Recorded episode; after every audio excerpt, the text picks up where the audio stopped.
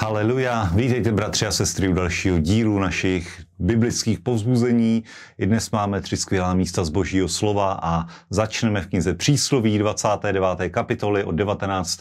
verše a podíváme se rovnou do verše 26, kde boží slovo říká, mnozí usilují o přízeň vládce, ale práva pro člověk, právo pro člověka pochází od hospodina. Amen.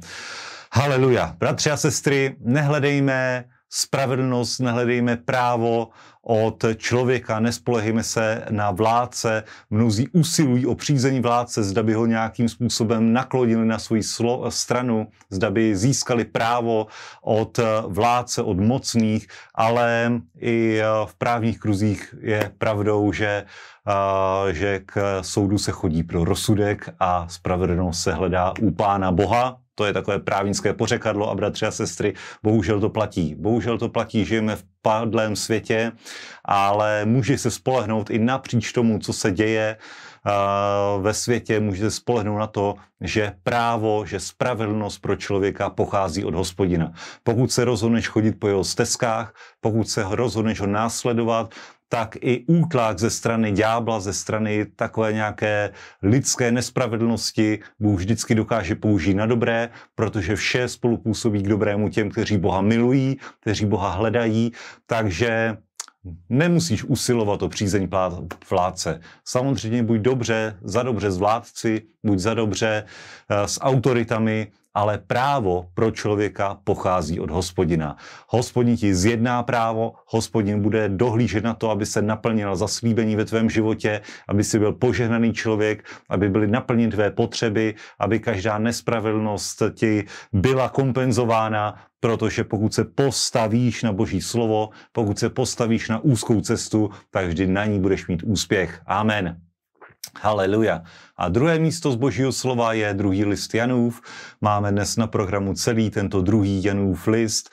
Uh, Jan, apoštol lásky, jak je občas přezdíván, tak píše vyvolené paní a jejím dětem, kdy je myšleno touto vyvolenou paní církev a její děti uh, jsou ti, kteří jsou součástí této církve.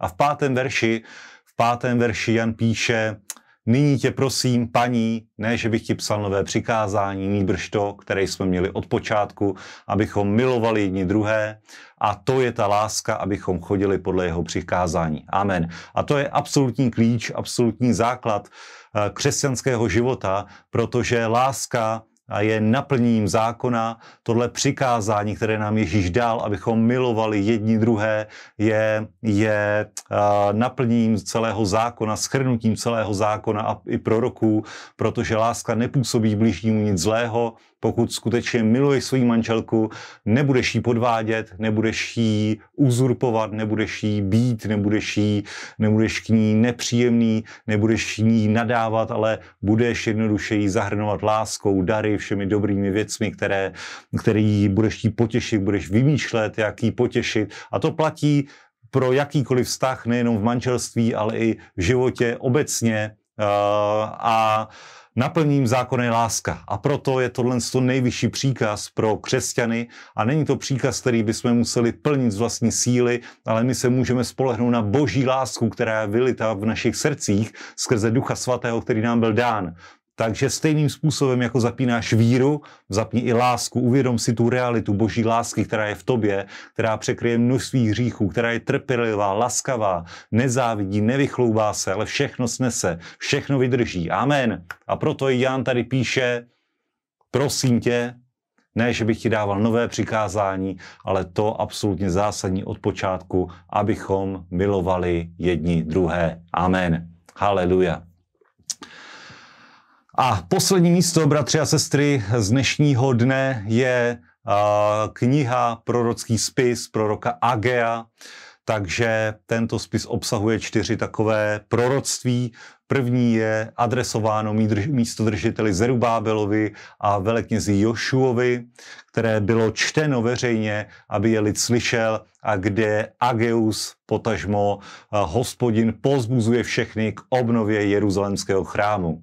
A říká, žijete v domech obložených krásným dřevem, ale můj dům chátrá, můj dům není, tak sklízíte mnoho, ale máte, zaseváte mnoho, ale sklízíte málo, proto se rozhodněte sloužit hospodinu, rozhodněte se znovu zbudovat chrám a je to i odkaz pro dnešní církev, pro naše životy. Rozhodni se zbudovat chrám, rozhodni se zbudovat svůj život, své tělo, celé své bytí k tomu, aby bylo chrámem svatého ducha, aby se mohl skrze tebe Bůh projevovat.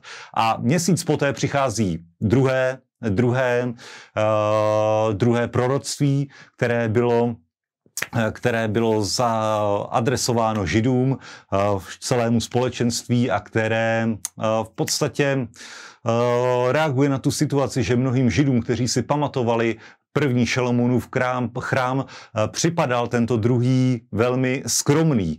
Ale napříč tomu boží slovo říká, že sláva toho druhého bude větší než sláva toho prvního, což se nakonec naplnilo. Druhý chrám byl dějištěm Ježíšova příchodu, druhý chrám byl něčím mimořádným, byl přestavěn potom Herodem Velikým, ale je tu i ten duchovní odkaz, ta duchovní rezonance, že ten druhý chrám, že ten nový život, který máš v Kristu, bude daleko slavnější než ten, který si měl předtím.